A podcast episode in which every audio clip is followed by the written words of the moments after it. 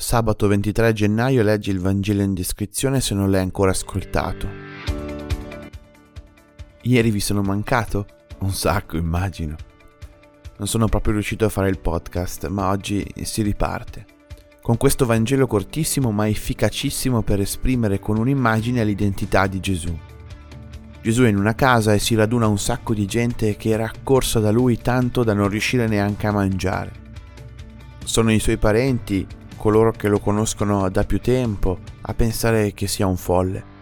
È folle annunciare a tutti Dio senza limiti di tempo e di spazio. Ci vorrebbe un po' di moderazione. Va bene farsi prendere per Dio, ma questo è troppo. Questo amore per tutti, per chiunque, è follia. Anche a noi può capitare di non accettare una fede così, che ci impegna in maniera totalizzante, e preferiamo relegarla ad angoli comodi e sporadici della nostra vita.